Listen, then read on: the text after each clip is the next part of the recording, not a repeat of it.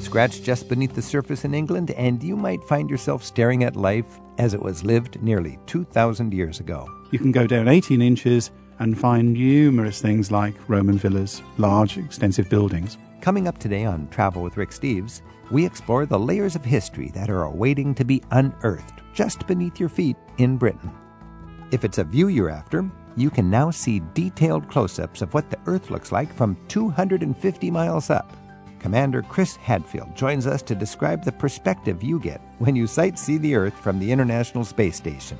You get a more humble sense of who you are, but also the great grace and privilege of seeing this place and the unique beauty of it, the, the inherent Christmas ornament like gorgeousness of it.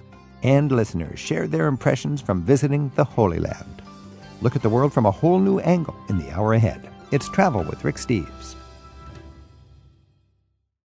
It turns out some of the greatest views on Earth are from 250 miles straight up.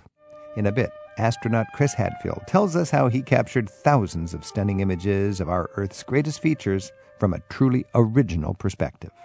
And how he dealt with the challenge of travel photography when the light and clouds aren't where you'd normally find them. The Earth is spinning below you, and you're flying at over 17,000 miles an hour. Later in the hour, we'll check in with listeners at 877 333 Rick. Let's hear your impressions from traveling to the Holy Land, including what it's like to be in Bethlehem at Christmas. Let's start today's travel with Rick Steves holding fast to terra firma and just a little beneath the surface as well, as we explore the historical marvels archaeologists can discover in England. Britain is a land of deep history, literally, and in many corners when you dig, you can find something from a mysterious and ancient civilization just under the ground. In fact, they say if you scratch Gloucestershire, you'll find Rome. And I think if you scratch Rome in Britain, you'll find sites that are from an even earlier civilization. We're joined now by a historian and tour guide named Roy Nichols, who lives in England, and he's going to talk about what they're digging up these days in his homeland. Roy Nichols, thanks for joining us. Pleasure to see you, Rick. So I love that saying, if you scratch Gloucestershire, you'll find Rome. Give us a little context. Where's Gloucestershire and what does that Gloucestershire mean? is west of London, uh, mm-hmm. one of the counties that is part of the Cotswolds. And the reason they say that, although in truth it applies all over England, is that this was a, a huge concentration of large Roman villas, large estates, very wealthy, and so the artifacts that are found are very, you know, commensurately well, uh, rich as well. And because of the, the soil, it's very, very shallow. And so you can go down 18 inches and find numerous things like Roman villas, large, extensive buildings. Because of the soil, it's very shallow. What do you mean? You don't get large deposits of um, alluvial or topsoil oh, accumulating. Is that because there's that um, chalk underneath? Yes, that's something? right. The underlying rock is chalk, and often the, the layer of topsoil mm-hmm. is only going to be about 18 inches, two feet oh, deep. Okay. And often these will show up as grass marks or marks that you can see from aerial photographs. So if you flew easily. over, you could kind of look at some odd features and realize, oh, there was something Roman. Oh yes, and in fact, fields. through the whole of Britain, um, the development of flight and the development of aerial photography in the late uh, 1910s and 1920s uh-huh. really led to a huge leap in archaeological so investigation. That's a real boon to the uh, discovery of yeah. Roman civilization. And you could do a whole trip through Britain just on Roman sites. Oh, exactly. And something like one third of Roman sites that um, are thought to exist have never been examined or even discovered. In Britain. In Britain. And a lot of people don't realize it, but when the Romans came, there was already lots of stuff going on. Well, people had been living in the British Isles for eight or 10,000 years prior to this. Um, I mean, um, it is just fascinating, the ancient history. Of course, you got the Stonehenge stuff and everything. And even Joseph of Arimathea, right? Arimathea, yes. Now, the... now, this is mind blowing, but there is reason to believe that Joseph from biblical times, I mean, from Jesus' time, actually traveled up to Britain. How on earth would they be able to uh, surmise that? Tin was an important, uh, obviously, trading item. Um, one mm-hmm. of the mm-hmm. major sources of tin was the southwest of England, but it is thought Mediterranean people came to the southwest of England to trade in tin. And, and who was Joseph of Arimathea? Well, he, uh, he's said to be one of the, the followers of Jesus Christ. Uh-huh. Um, there's some controversy about who the, who the actual Joseph was. One's, uh, but I mean, if you believe in the Holy Grail, what would be the maybe far fetched, but the, what would be the theory? The Holy Grail uh, is the cup that was used at the Last Supper, and it's thought it contained the blood of Christ, and that it was lost and taken by Joseph Arimathea to what became England a few years after the death of Christ, who settled in what is called Somerset near Glastonbury, founded a very early simple church there, and the Holy Grail is to be found somewhere within the Glastonbury area. And Glastonbury, it's not just a coincidence that this Holy Grail lore ends up in Glastonbury because this is very spiritual for the uh, pre-Roman, uh, pre-Christian well, it's, it's, people uh, that were there There was a writer called Lawrence Durrell who coined a phrase "spirit of place," and it refers to those places that, regardless of the religion or the way that people express their beliefs, have some mystical or ritual significance. And you'll find this in even places like Avebury and Stonehenge, or even where you've got prehistoric sites and then a later Christian church is built on the site. Um, because there's something about that site that gives it something that's attractive to people. So if you're a curious detective of a sightseer and you're looking at a church, what might you see in the church that would indicate that there was something holy and spiritual there before the church was on that spot? Well, it's usually not actually within the church itself. Uh, If you look at a site, a Christian site that is built on a mound, for instance, that's often indicative of a pagan site. Down close to where I live in, in Dorset, there is a Norman church, in other words, an 11th, 12th century building, built inside a Neolithic henge monument. Now, this dates to about 4,500 BC. Whoa. Is a ditch and embankment that is, is a ritual place, or was a ritual place for the Neolithic people.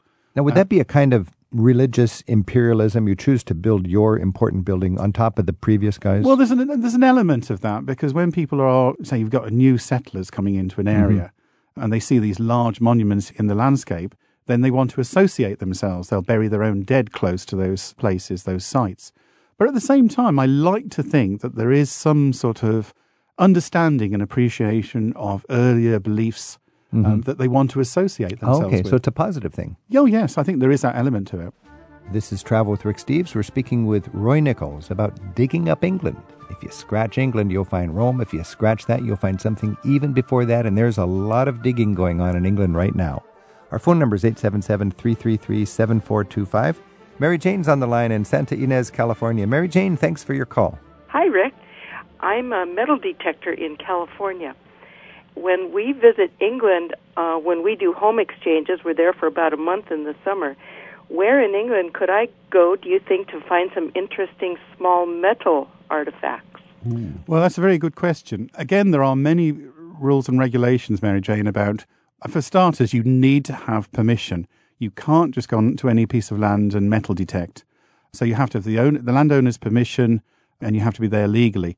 What I would do. Is, is that a government protection or the landowner's Well, uh, permission? both. There are national regulations about metal detecting. You certainly can't detect on ancient sites, Right. protected sites, but even on private land. Mm-hmm. Um, you Right, need and the that's the same here in the U.S. I mean, that's just uh, common courtesy as well. What I would do, if you're coming to um, Britain for a holiday and you want to bring your equipment with you, contact one of the many, many local metal detecting clubs. They're all over England, they're all over Britain. Oh, Um, you can That's go exciting. online. I can't remember the email address um, or the URL, but I'm sure you can Google it and find it. Work out where you're going to stay. Contact one of the local clubs. They'll have a club secretary, and they'll be more than happy to help you um, get the best out of your visit. And you could join the club, join them on one of their um, expeditions, excursions? excursions or Outings, expeditions, An outing. Yeah, an Hey. Mary Jane, this reminds me, Roy and I have a friend, a, a dear man who passed away recently, Arthur Smith, up in Scotland, in uh, Glencoe. And Arthur would, every time I'd come up there, he'd give me a Roman coin. And I'd think, oh, Arthur, this is so precious, a 2,000 year old Roman coin from Britannia. And he had told me they're actually quite common because eh, he said in the old days, before people would go into some kind of a, a town or something, they would bury their coins outside because there was a good chance they'd get ripped off when they went in. Consequently, to this day, centuries later, you, You- can find these old caches of, of coins if you have a metal detector. Well, you don't even need to. A, a good time of the year to come is either the spring or the autumn when ploughing is on. And if you're just walking across land, I, I go field browsing all the time, field walking. I'm, I'm often looking for pottery, Roman pottery, and other uh, older Neolithic pottery. But you'll often find odd fragments of metal. I found brooches, occasional coins, and as Rick says, they're very, very common in the Roman period, particularly smaller denomination coins like denarii. Roy, by the way, while we're talking about uh, field browsing or whatever you call it, talk about beachcombing on the Thames in London at low tide. Well, again, it's very restricted and very uh, controlled, and you do need a license on the banks of the River Thames, and you're only you're not allowed to dig more than. No, I'm not talking digging. I mean, I'm just talking walking through the pebbles and picking up. Well, you still of, need a license for that. So I've broken the law. Um, well, idle browsing, but if you're doing it as a sort of concerted Okay. project, or What, what are you likely to find on the on the Thames? It can be anything. It can be coins. It can be metal objects. It can be bottles. It can be jars. because I found all these little bits of pipes back in the old days when we yes, had the clay old pipes. clay tobacco pipes. I understand they would smoke it and then toss it out the Yeah. window and, and, end in the river. you know, rivers are a very, very good place because people are so casual and they lose things by accident.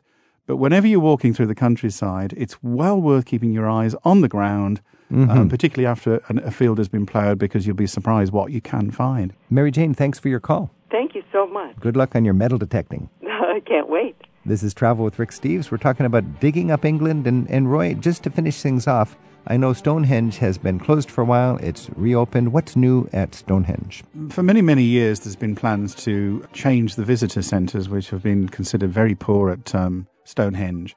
And the idea is to return the whole site to a more natural setting, rather than it being dominated by roads and by car parks.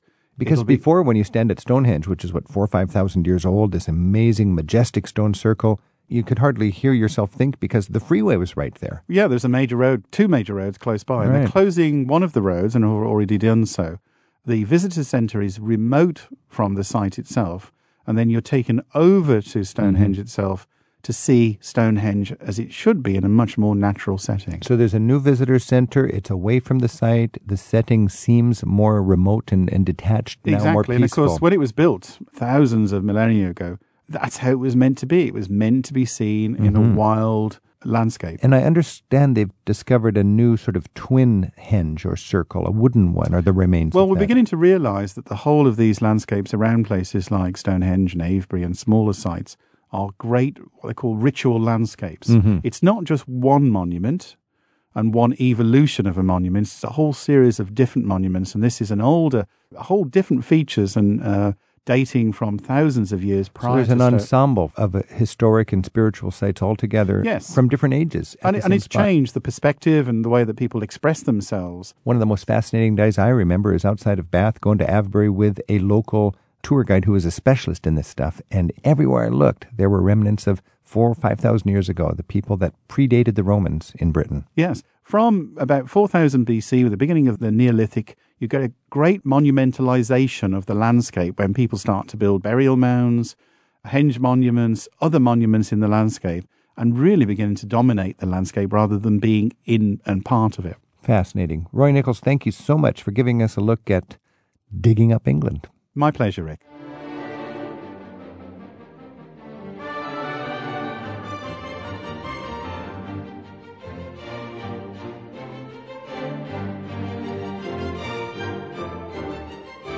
Listeners, share their impressions with us from visiting Israel and Palestine in just a bit.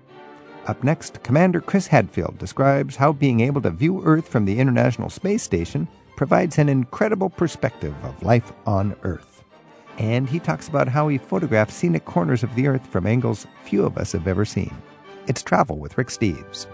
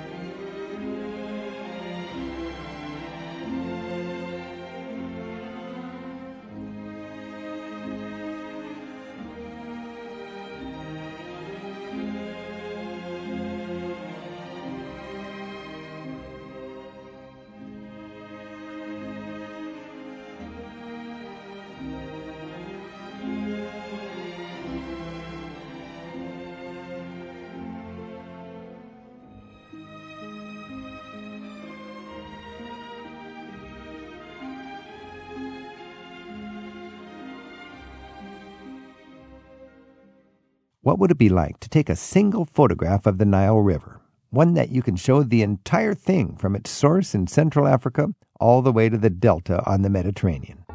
Or how might the way you view international politics change if you could get a good, clear view that included both Havana and Washington, D.C. in the same shot? Astronaut Chris Hadfield is one of the few people who've been able to enjoy these views of Earth from 250 miles up on the International Space Station. He was commander of Expedition Number 34 in 2012 and 2013, and he shares what working in space has taught him in his memoir. It's called An Astronaut's Guide to Life on Earth. Now, he's published his favorite photographs of Earth from the thousands of close ups he took from the space station. They're featured in his newest book, it's called You Are Here Around the World in 92 Minutes.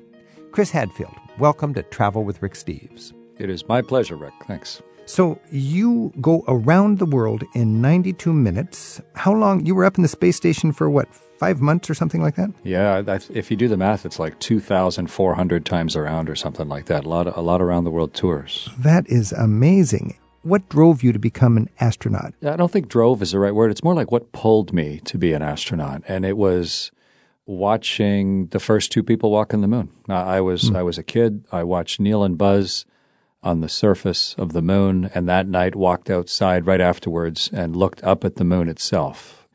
And it sort of just clicked in my mind that, mm. that impossible things can happen, mm. and they happen when they just barely can. And so it, I just decided that night, wow, impossible things happen. Okay, I want to do that. How how do I do that? And then it just became a pull or a draw through um, the rest of my life, uh, just helping me make decisions what I was going to do next. And amazingly enough, flew in space three times. But you're Canadian, aren't you? Yeah. When, when, when good point. When Neil and Buzz uh, walked on the moon, there was no Canadian astronaut program, but there, no one had walked to the moon before that morning either. It, yeah. it was like permission. You know, that's it, pretty gutsy. Like, uh, I mean, Canada was, didn't even have a space program, and there you are, some little kid, and you go, "I can do that." Well, they were they were gutsy too, and it was it was immensely invitational, Rick. You know, it was like. Uh, when people really turn their minds to something and where the technology just barely lets them, I love magnificent it. things can happen. I was in um, Norway when Neil and Buzz walked on the moon.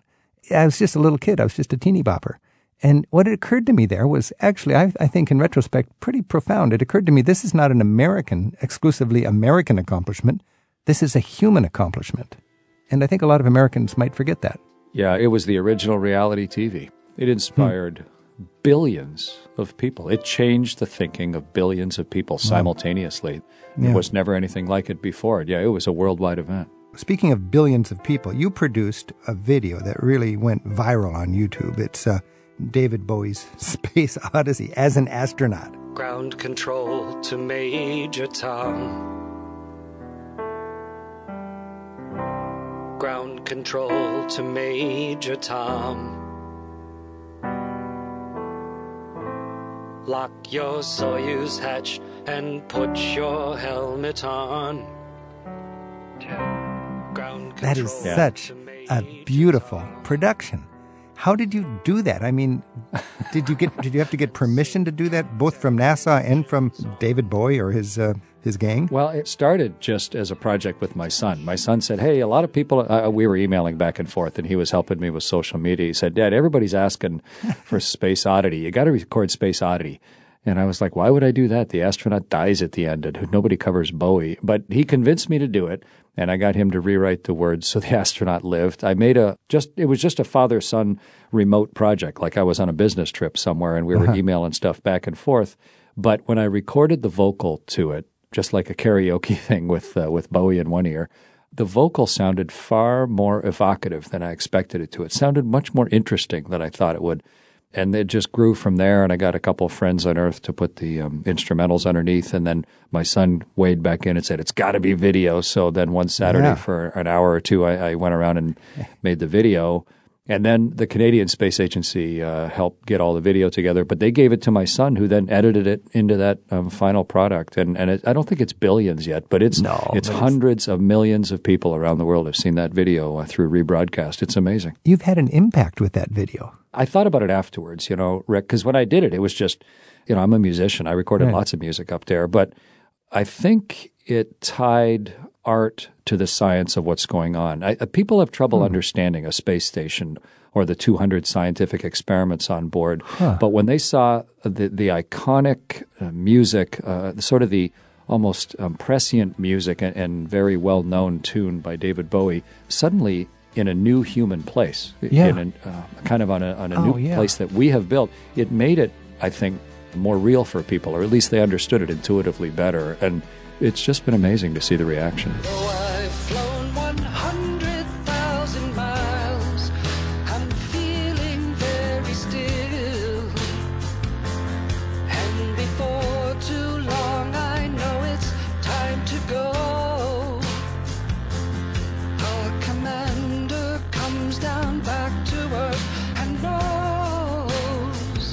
I watched that, that video several times. I was just so enamored with it. And then I watched it once just looking at the practicalities. I mean, when you're singing, you had yourself anchored to the um, the closest thing to terra firma up there, to the floor of the spaceship with your feet under kind of a bar. And I saw that then you'd let go of that, and I thought, okay, Commander Hadfield's going to take off. And then you sent the guitar going end over end all the way across, and then you swam through the air and you grabbed it just before it would crash into the wall, and then you'd mermaid yourself right out of sight into the next floor upstairs.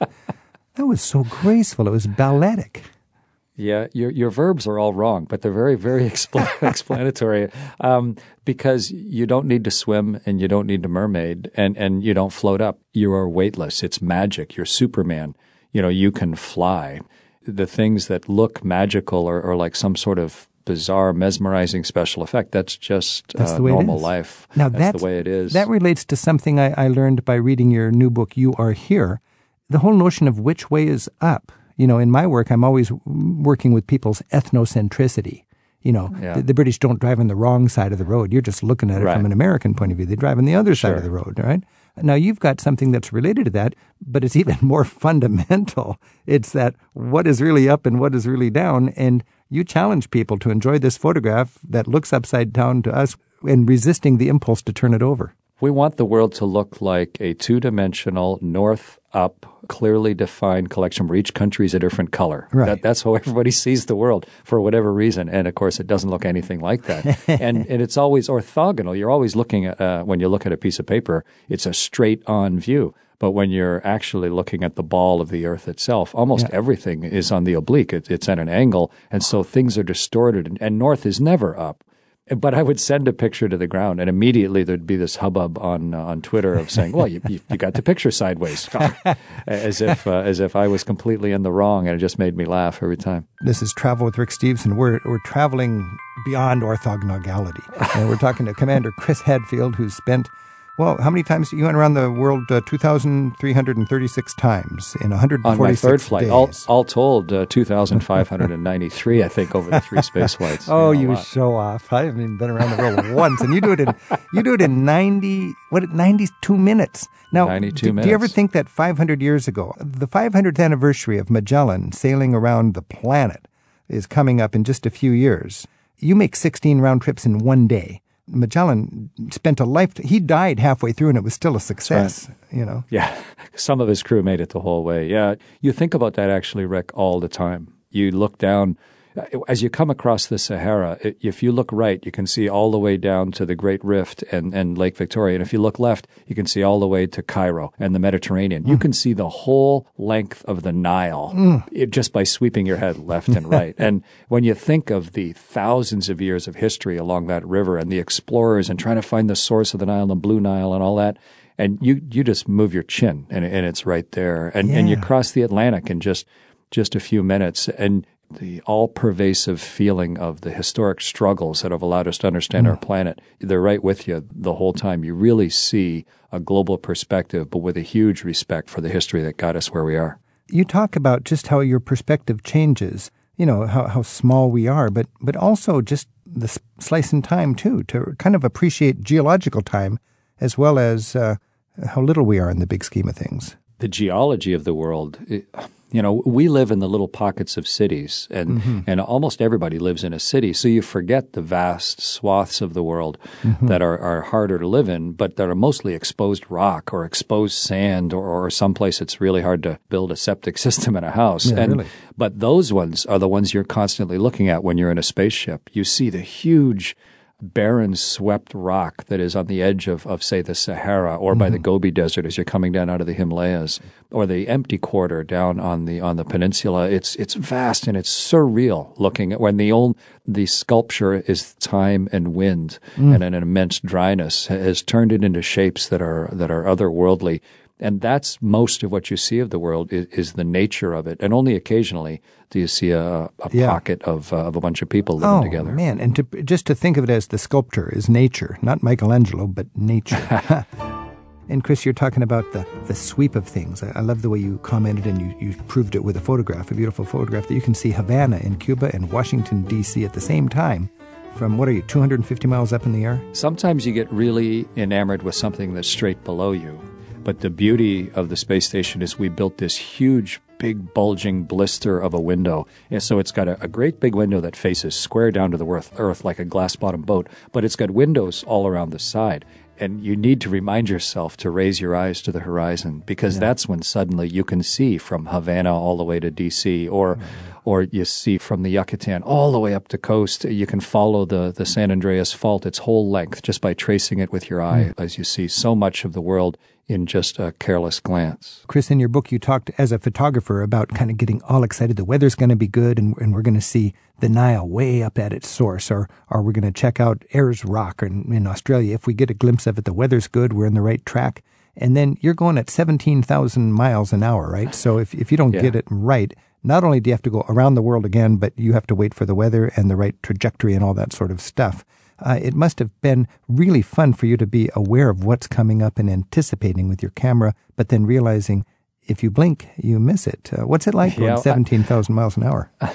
I'd wake up in the morning and I'd have a look at our ground track for the day. I'd look at where the 16 orbits, because the world turns underneath you. So every time you come around, it's, it's a new part of the world. Mm-hmm. And I would look and see, oh, today we're going right smack dab over top of whatever, the Panama Canal. Everyone wants to get a picture of the Panama Canal on a sunny day because it's almost always cloudy somewhere there. And so I would wait and I'd come around and I'd set my alarm on my wristwatch. And so somewhere about Hawaii, you'd, you'd go ripping over to the window and you'd get the camera, you'd be looking and you'd come down crossing um, Central America and you look ahead and you go, ugh. It's cloudy again, and and then so you'd wait another week. But we've been living on the space station for um, 14 years, and the beauty of being up there for months and months at a time is you can say, "Oh, I didn't get it today, but I'll get it next month when when, when things line up right." Chris, when you were taking this beautiful photographs that fill your book, who owns these photographs? Does NASA just let you take the photographs and do with them what you like? What kind of We- we legalities all- are there? We all own those photographs. They, they belong to everybody, and that, that's in fact my wife and my profit from the book all goes to uh, to charity because those pictures belong to everybody. Is that because you're a nice guy, or is that because No, no. the re- requirement? Uh, I no, I was a government employee using government equipment on government Okay. time. But in truth, they ought to belong to everybody. Imagine if you know those pictures that the guys on the way back from the moon, where they saw the whole globe Yeah. for the first time. That's not a personal photo. That's a photo for every person that exists. Oh, I like and, this book and even there's no difference. I just suddenly like this book even more. This is beautiful. even before Chris Hadfield's video of Space Oddity went viral on the internet, he was a member of an all astronaut rock and roll band. He's got dozens of space videos up on his own YouTube channel. And even the airport in his hometown of Sarnia in Ontario is named after him. Colonel Hadfield's book of Earth close ups from the International Space Station is called You Are Here Around the World in 92 Minutes. It's published by Little Brown and Company. Now, the title of your other book is The Astronaut's Guide to Life on Earth, and then the subtitle is What Going to Space Taught Me About Ingenuity, Determination, and Being Prepared for Anything. Of course, you can look out that beautiful window and enjoy the view and ponder the world, but this other book deals with something even broader. Talk about the value of going to space from just being back on Earth and, and better understanding life. in order to do something as complex and as challenging and as right on the edge of, of our capability, but also as dangerous as flying in space, you can't just do that using regular ideas and regular behaviors and regular ways of dealing with stuff. You kind of need to exaggerate and change how you do things. I observed over the 20 years, especially speaking in schools and to groups over those 20 years, I observed that the things that we have had to learn how to change have practical application for everybody. How do you separate danger and fear? How do you prepare for something that is one chance only and optimize your chances of success. How do you do all that stuff? And so the purpose of that book was really to be useful, to try and tell some space stories, but use them really to let people maybe pick out some behaviors or ideas for themselves that might help them then face life on Earth more successfully. Wow. So it, it, occurs to me this is a travel show on the radio, and we're talking to one of the ultimate travelers, a man who's uh, lived in the space station. And just like travel on Earth gives you different perspective, traveling over Earth gives you even more of a different perspective. And then when you get back down into the rest of your life, you've got skills that you learn from that travel that can help you live better. I think it gives you not just the visual perspective, but visual perspective is important, of course. I think it helps you appreciate the mm-hmm. the finer points of everything that you look at, but also more of a, a, temporal perspective, a perspective of time, a, a perspective of distance, uh, maybe an increased feeling of contentment. And oddly enough, Rick, to go around the world a hundred times, it increases your optimism. You see the world for what it truly is, the immensity of it and the age of it and the patience of it and, mm. and the inherent beauty of it. And it pulls away your focus from the the little nitnoy day to day stuff that's going on in your household, on your mm-hmm. street, or in your your little town or whatever, which of course is important, but it's often blown way out of importance. And travel um, helps, I think, settle things into their proper settings. And, and the amount of travel that, that we do on the space station, suddenly you see the whole world that way as, as one place with all of us uh, together on it. And you come back with a great sense of calm and optimism about the future of the whole thing together. You see things in a more true perspective. In an honest perspective, not as distorted by a television camera or, a, or an excited reporter right. or, or a transient impression of it. And that was really the motivation in my second book. Yeah, I took 45,000 pictures mm-hmm. and I, mm-hmm. tr- I tried to choose the 190 that just showed the world without telling people what to think. Just say, this is actually how varied and interesting and magnificent and mm. ugly and beautiful and, and complete our world is and think about it. And where you are is just a part of that one long joined continuum. Again, we've been talking with Commander Chris Hadfield. His book is An Astronaut's Guide to Life on Earth. And his new book is You Are Here Around the World in 92 Minutes, amazing collection of photographs from the International Space Station. Chris Hadfield, thanks so much for joining us and happy travels. Same to you, Rick.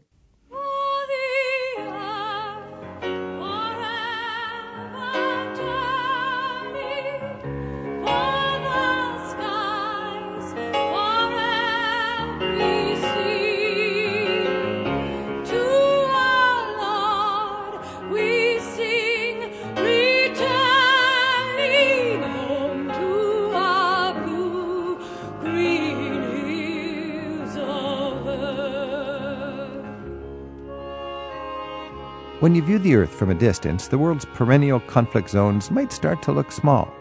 I've never had the chance to look down from space, but I've traveled to a few places that people warn you about, usually only to find generous people, warm people, welcoming people who want to be your friend.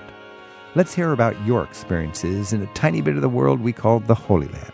We'll take your calls about visiting Israel and its neighbors next at 877 333 RICK.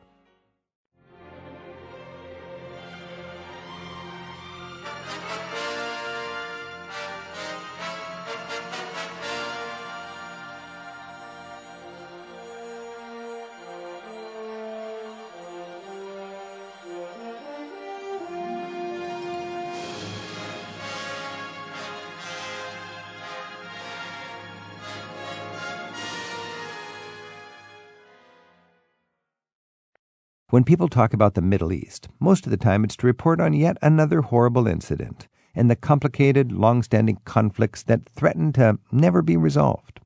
We're setting aside the headlines about the region now for just a bit on Travel with Rick Steves, and instead, I want to check in with listeners who have actually traveled there, people who have reports on their impressions that they can share with us, experiences they had visiting the Holy Land on their own. Our phone number is 877 333 7425. By email, we're at radio at ricksteves.com. Alan's calling in from Grand Rapids in Michigan. Hi, Alan. Hi, Rick. Thanks for your call. What is your experience in the Holy Land? interestingly, uh, my first time there was I did it on my own. My uh, son had been on an internship there, actually working on what's called the Jesus Trail. hmm That internship's still available, by the way, for other college students that might be interested. So he and I and my daughter decided to go through Israel on our own, which I think is sort of a, a backdoor way, if you want to think of it that way. And uh, we had a great time. This uh, Jesus Trail was actually started by a Christian and a Jew who decided to stake out where they thought Jesus had walked, and they're they're still working together. And uh, I'd highly recommend people who want to go there on their own to to start with that. It starts in Nazareth and goes up through Capernaum around the Sea of Galilee. So we had a great time. When we think about the Jesus Trail, we should remember um, Israel is uh, pretty compact. I mean, it's what about 40 miles across and uh, maybe 100 miles from north to south. And while Jesus was um, born in the little town of Bethlehem and, and crucified on Calvary Hill in Jerusalem, he did his three years of ministry uh, in the north end of Israel, all around the Sea of Galilee. And when you go up to Galilee, it's just like um, every Bible story you'd ever remembered is up there. And uh, if there's ever a traffic jam of tour buses in Israel, it's going to be in that area around the, the Bible sites around the Sea of Galilee. That, it seems, is where most of those sites are. Was that your experience? Uh, yes, in fact, when we get to the site like Capernaum, we'd see all the buses, but uh, we walked to much of the trail, and then you're you're kind of seeing it as it was back in the day, if you want to think of it that way, because the trail's pretty out in the back country. It's Yeah. you're in the middle of nowhere, kind of living off the land, going into the city to buy food, and it's not commercialized at all. Now that sounds like a much better way to do it. I remember traveling across Israel, looking out at the vast expanse and seeing these trails and these little lanes going across the, the arid countryside, and it, it almost looked like Abraham or Jesus or Mohammed themselves could have walked those trails. And uh, I imagine that's a lot what the Jesus Trail's like when you actually hike it. Yes, uh, I would say so. For those that are interested, there is a website, JesusTrail.com, and a great book called uh, Hiking the Jesus Trail by Jim Landis. Uh, just get out in the country and get to understand the people. That's that's part of his book too. So uh, you know, I was raised a Christian and I'm still a Christian, and uh, it's hard for me to, uh, when I'm reading the Bible here in the United States, to kind of get into the whole, you know, scene. But when you're sitting there on the Sea of Galilee and you can read the Bible, or in fact, for me, it was my Jewish guide reading the Bible, there's something amazing about having uh, Israeli read the Bible to you right there in the Sea of Galilee, and you look right above you and you see that's where the Sermon on the Mount was given. Yeah. In fact, I, I had an interesting verse that popped into my mind. We were walking to Capernaum because you can walk quite a bit instead of taking tour buses. And uh, there's a verse someplace in the Bible that says, "And as the disciples were walking on the way to Capernaum, they argued who would be the greatest in the kingdom of heaven." I thought that happened right here, right where we're walking. So it just brought it to life.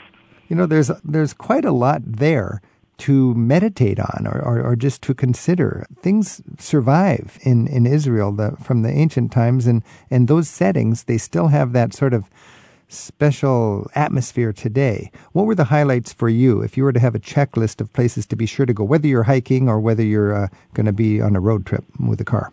Well, there's the usual, you know, Jerusalem and the the holy places there, but the the ones that stuck out, especially new, you might say, things I wasn't expecting was one was Zippori, sometimes called Sephora, which is four miles from Nazareth, which was the Roman capital at the time, and you can still see the Roman chariot ruts in the streets there. You can say, boy, this is this is where Jesus probably walked, or his dad walked, doing carpentry work. It's a well-preserved city, ruins there. So that was kind of interesting, and there's there's lots of mosaics on the floor still there.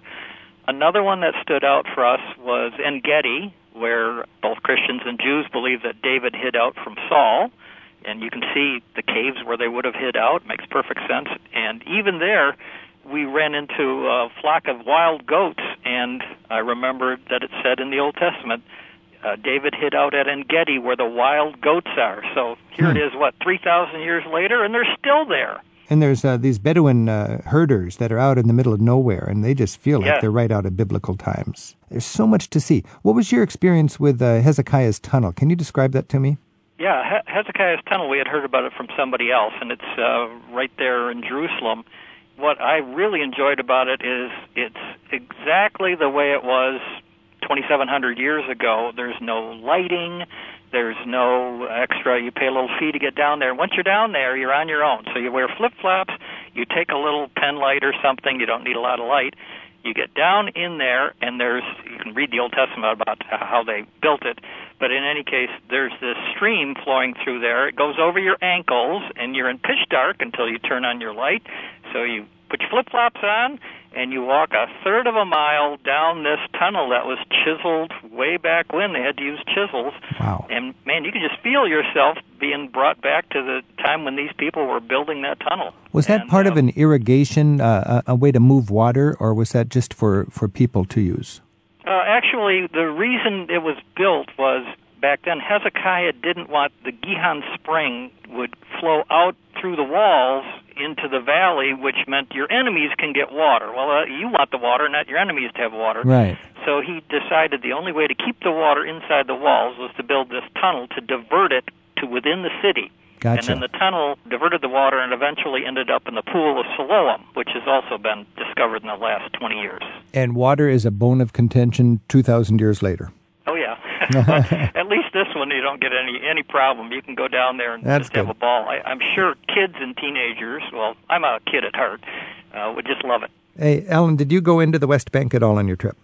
Yes, we did. Was your feeling that you can travel there pretty comfortably, or how did you feel going across the wall?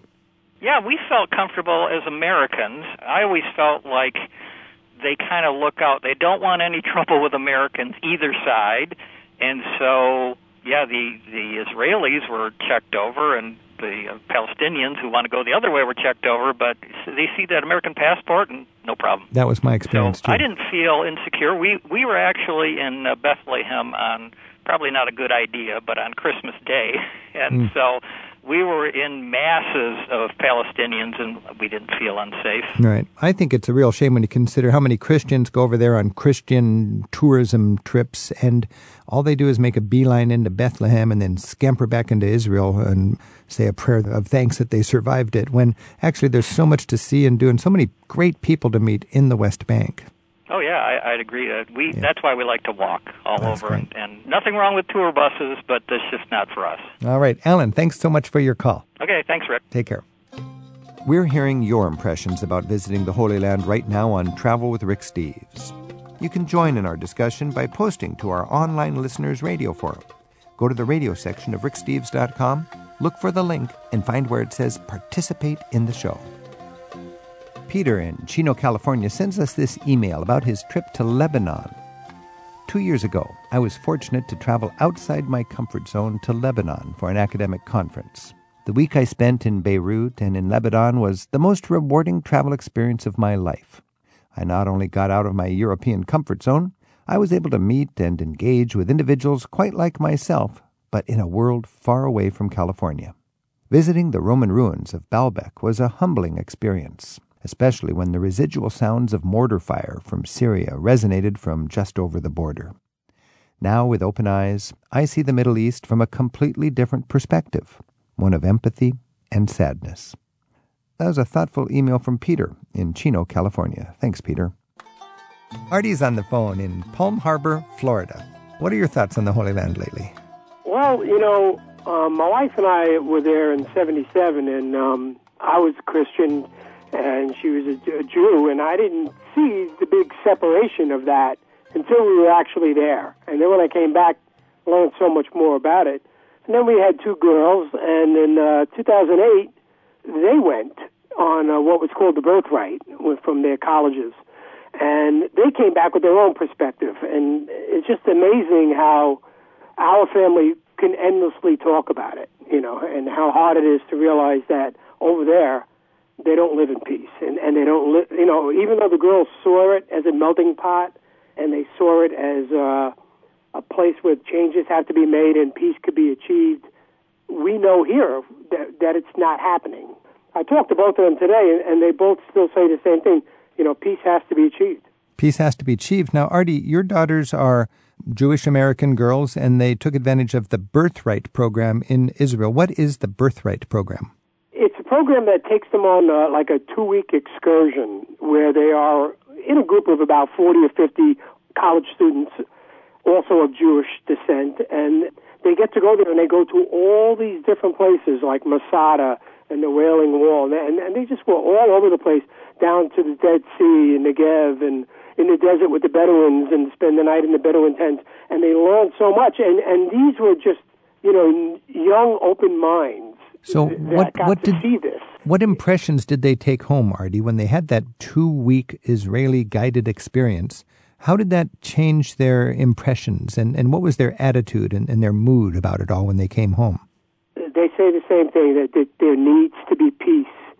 The youth tells me that the other youth in Israel said the same thing.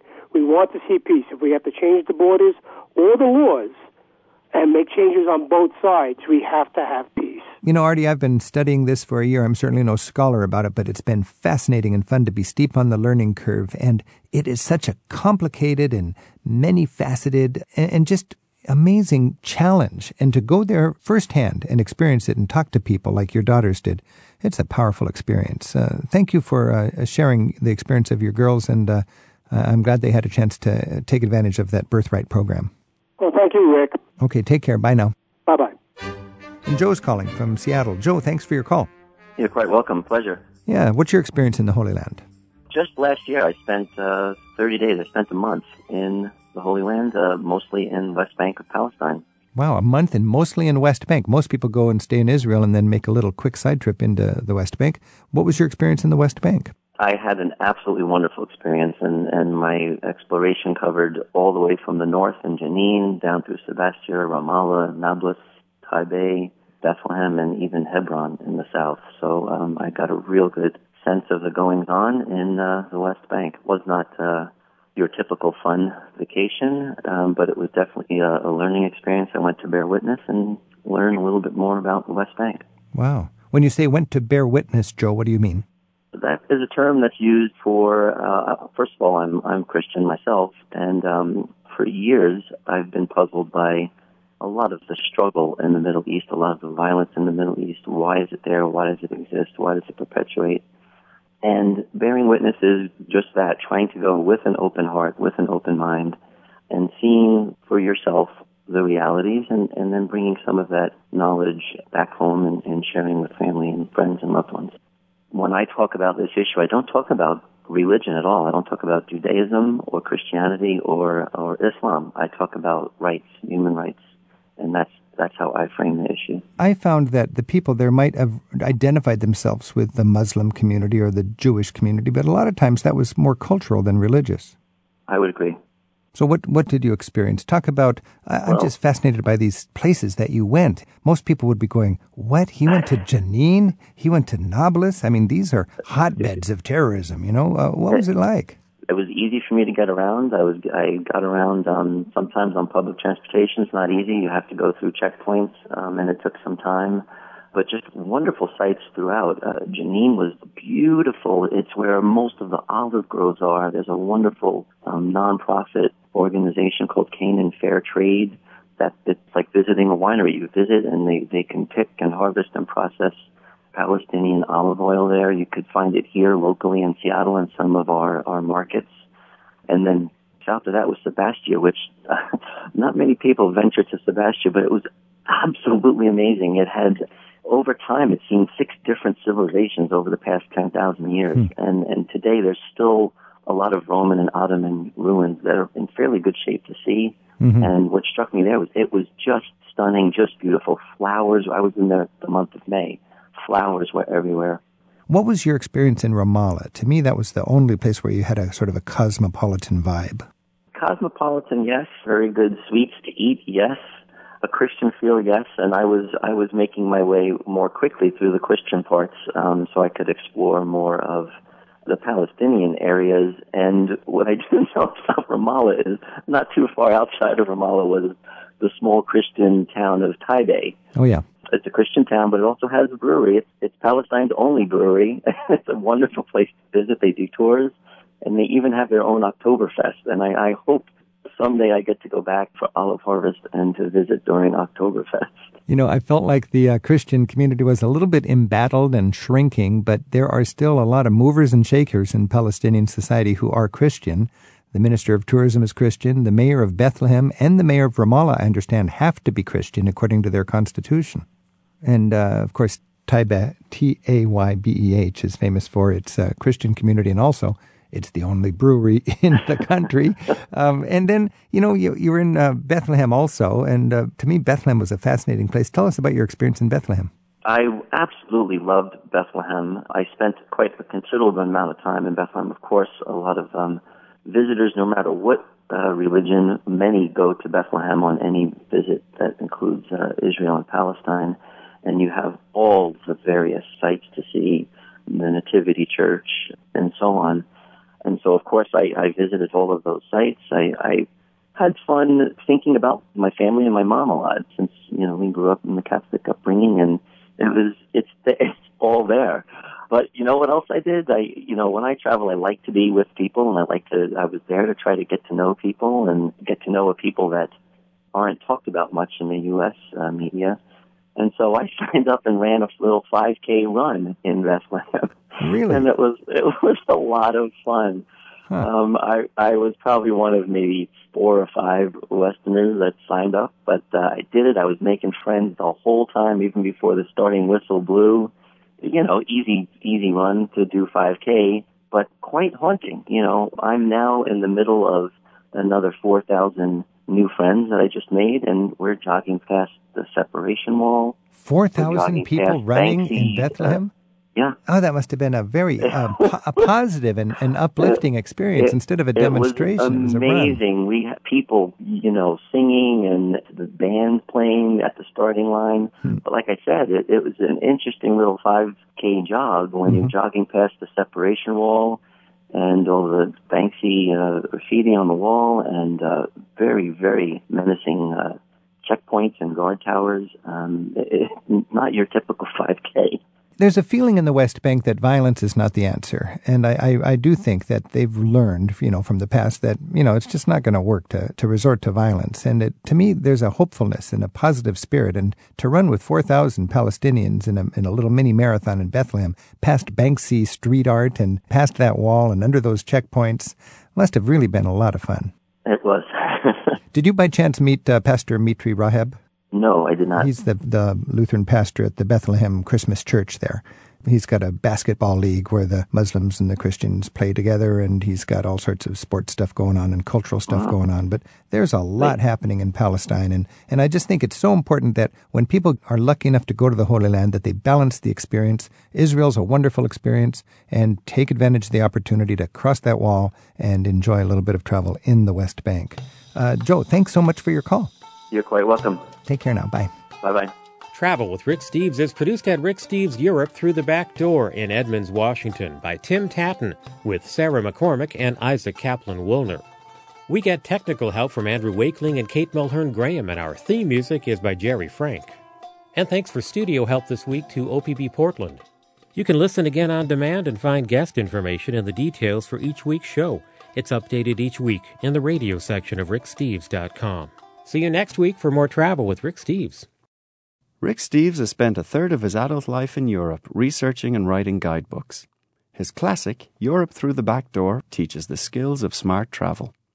At Rick Steves' online travel store, you'll also find guidebooks for London, England, Great Britain, Scotland, and Ireland. To learn more about Rick's guidebooks for this region and beyond, visit the travel store at ricksteves.com.